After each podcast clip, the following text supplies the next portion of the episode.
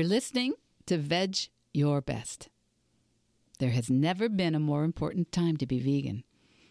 At Veg Your Best, I want to help you. I want to help you limit and eliminate the consumption of animal products without feeling deprived, overwhelmed, or unsupported, even if no one you know is vegan. My name's Michelle Olander. I'm a life coach. And I know that if I could go vegan in my 50s with all my excuses, I know you can start moving in that direction too.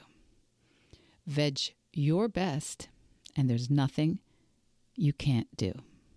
Episode 128 Lapsed Vegans.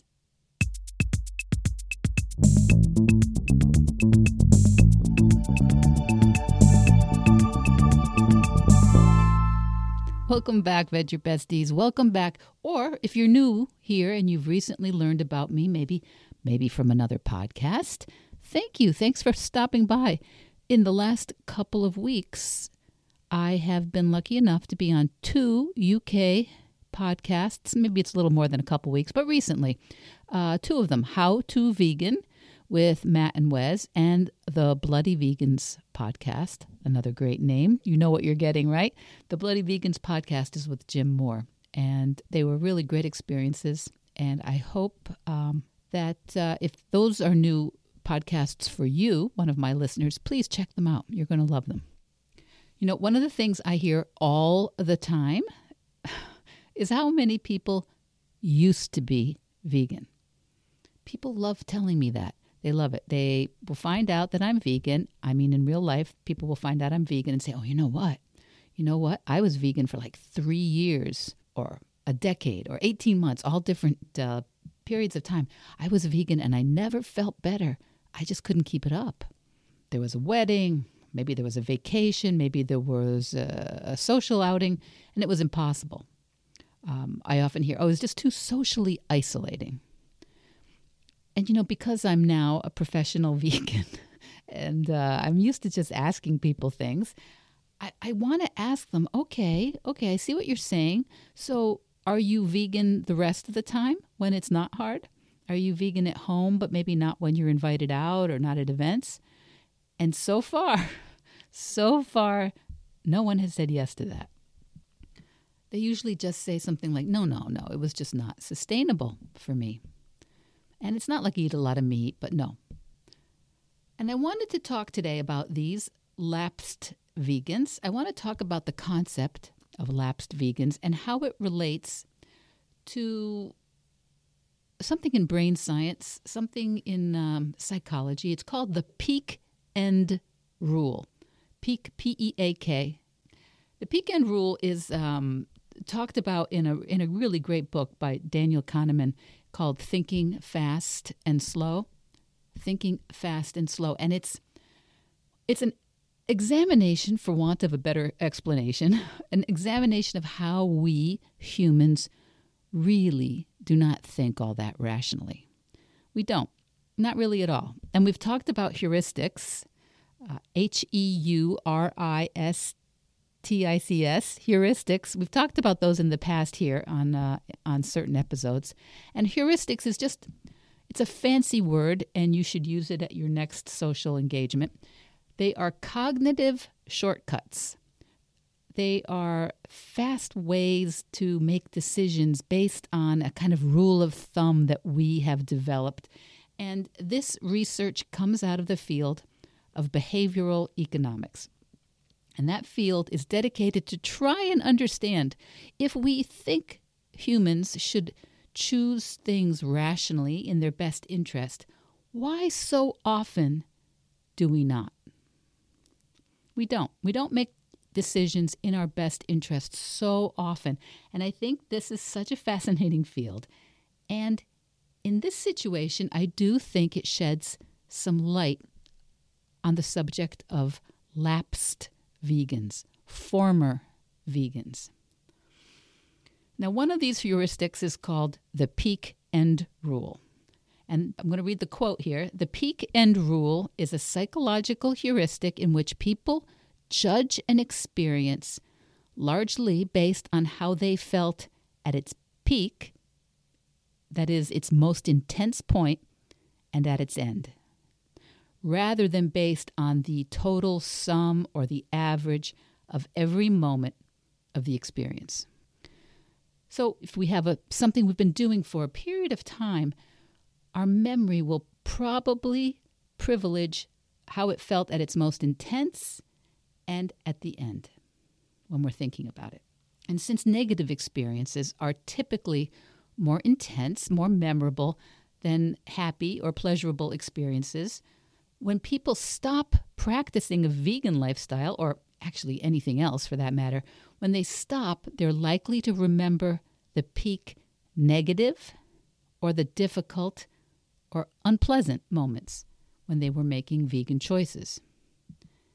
And the end rule, well, that means there was an end. And if you are no longer doing that thing that had an end, it's probably it's probably because it didn't go that well.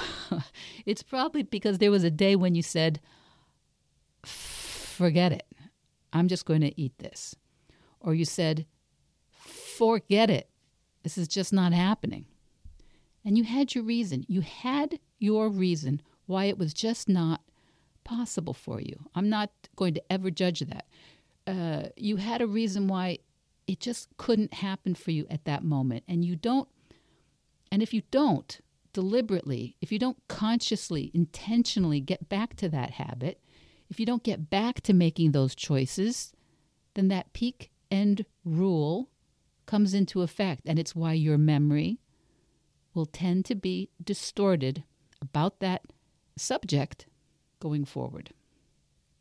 So, for example, back to those people I mentioned above, one who said he'd been vegan for 18 months, best he ever felt in his life, and wasn't doing that anymore because it was too socially isolating.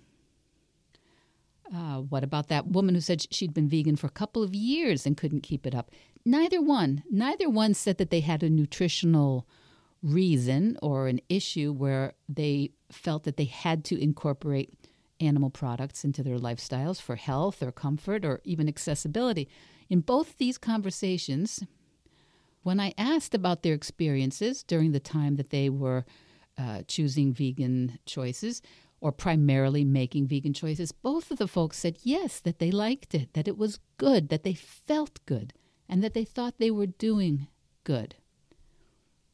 One of them, the woman, had significantly positive health benefits from the process, and the other one said that he felt so glad that he wasn't supporting animal cruelty. But yet, that's not what they're doing now. Because the peak end rule, the peak end rule is in effect, and they've been recreating the memory of their vegan practice. They've been recreating their memory of that time, but they've been emphasizing on the peak negative parts and when they had trouble getting what they wanted, and when they weren't feeling good about the choices that they had or the people they were dealing with, and they were feeling vulnerable to criticism, and they had some unpleasantness. And once they made those non vegan choices for whatever reason, that negativity really anchored their memory that negativity really anchored the memory of what they were doing, even though in both cases they told me it had been a great experience. This is what fascinates me. It really does. Not that they made a non vegan choice or even a series of non vegan choices in some situation, but that then their brains just dropped all the positive evidence, all the good reasons to keep that vegan practice or get back to it, and that they now remembered it as essentially, uh, essentially unsustainable, too hard, too isolating. And so they went back to their lifestyle, their previous lifestyle of not concerning themselves much with what they're buying or consuming. Because at the end, at the end, they had the peak that was unpleasant, and at the end, it was a situation that felt just difficult. And because of this, our brains start to give extra weight to those parts of the memory. And you know, you know, we re engage with memories every single time we think of them. And for most of us in a similar position, that is the part of the memory that we would continue to re engage with. The idea of, yeah, I couldn't keep it up. It was too hard. I felt so isolated. And completely just glossing over, dismissing all the time that it did go well and they were doing it well and they did feel happy about it. Now, most of us have seen this in other parts of our lives for sure, right? Relationships and jobs and sports, things that if it ends badly, really that's the part we remember. That's what we color the memory with. And thoughtful teachers know this. You know, thoughtful teachers will know that if there's some real tough feedback to be given, the ending, the last bit of feedback should always be positive. Always. Uh, a decent employer knows this. Otherwise, students lose enthusiasm for their classes. Otherwise, employees lose enthusiasm for their positions. The memory of many a restaurant dinner has been ruined, right, by the last few minutes gone wrong. You know, Bermuda, right? Have you ever heard me mention Bermuda on this podcast? Never. And never. And that's because I got some bad news once when I was in Bermuda a long time ago. And I have no interest in ever, ever, ever going there again. Ever. Nothing to do with Bermuda. But that phone call and Bermuda are two indelibly fused synapses. I think that might be a mixed metaphor. Uh, indelibly fused. Maybe maybe those don't go together, but they're together. They're I don't like giving Charlie extra things to edit, so we're just going to go with it. But bad news and Bermuda, that's the peak end rule. It's not rational to think that Bermuda had anything to do with that moment when I was very upset. But there it is. Not going back. Vegan, same way. Vegan for months and months, maybe years. And maybe you don't make vegan choices during a vacation or you feel uh, you feel too awkward about insisting on vegan options in front of somebody or on a business trip or I mean even in Bermuda. and it's and it could be a real slog at, at one moment or another. It could be a really unpleasant situation. And if you're feeling really aggrieved or defeated or unsupported or confused, you might just give up. You might. And not just in that situation, you might just throw that baby out with the bathwater. And honestly, right? That's that's the that's the metaphor. That is when you do something it makes no sense. It makes no real sense that if you're having a positive experience uh, as a vegan or as uh, someone who's eating plant based, that you would completely stop it at that point.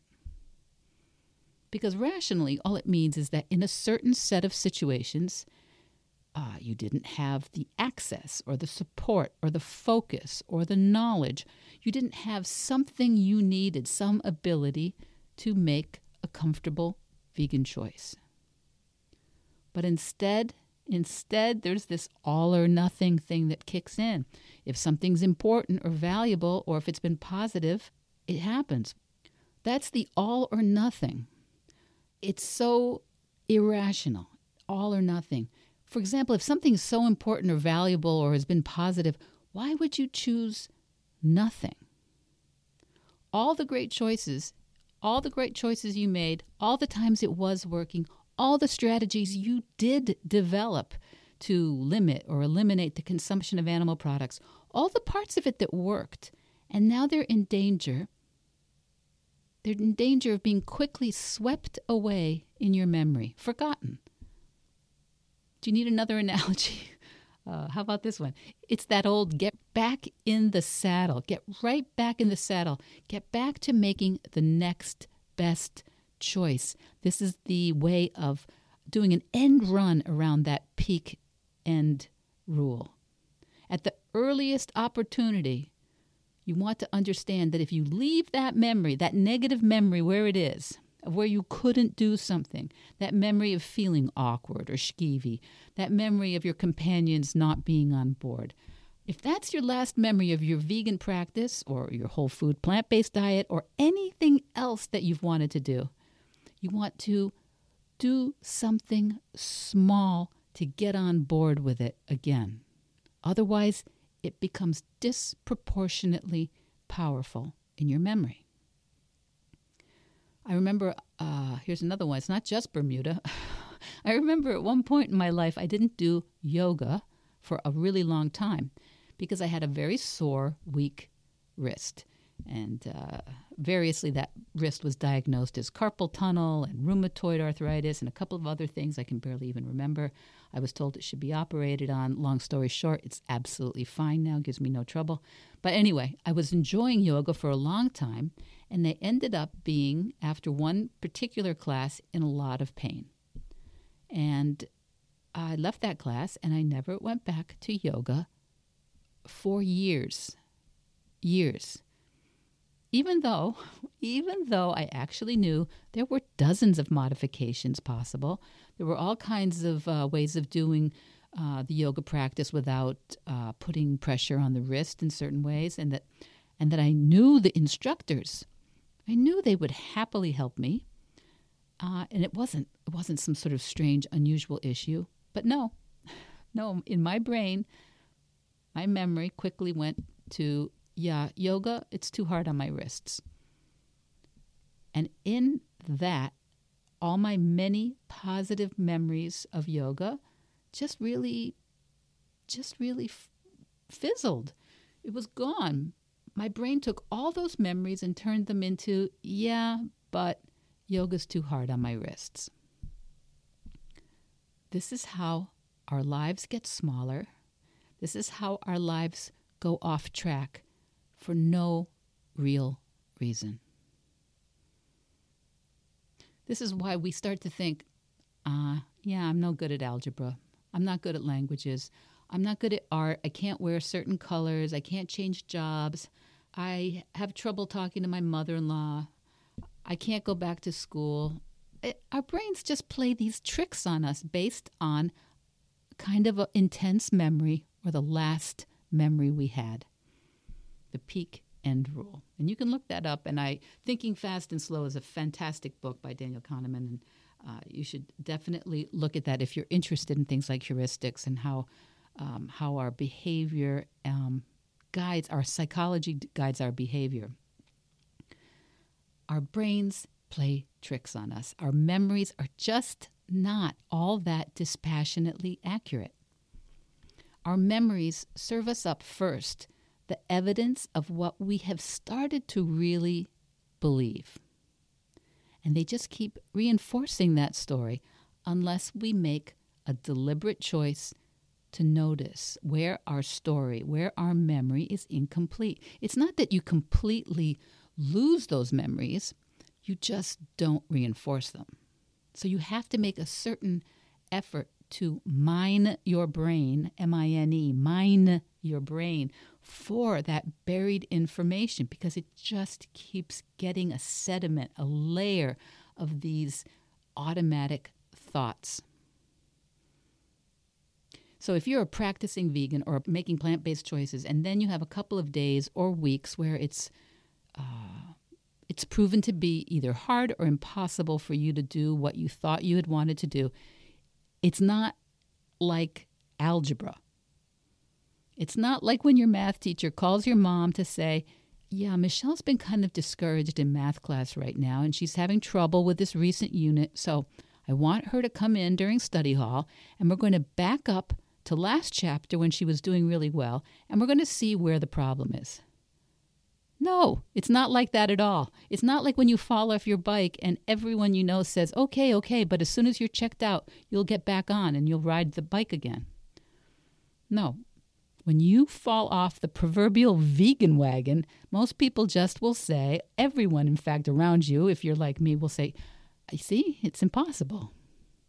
Or they'll say, See, I knew you couldn't do it. Or at least you'll think that's what they're saying. Or they'll say, See, what a dumb idea. Welcome back to our team where we don't think about those negative things anymore and you can just go unconscious too.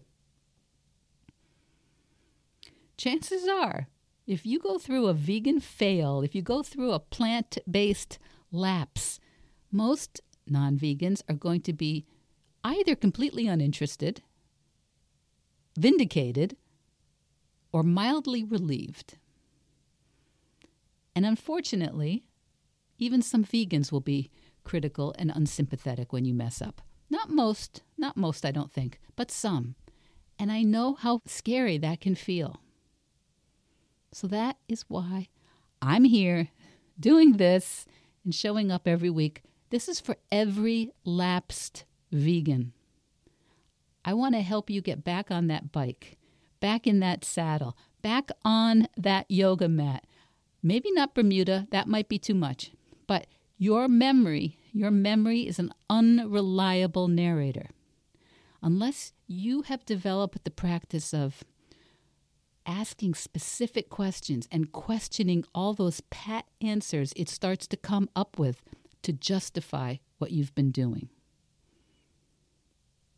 Deep down, you know you can do it.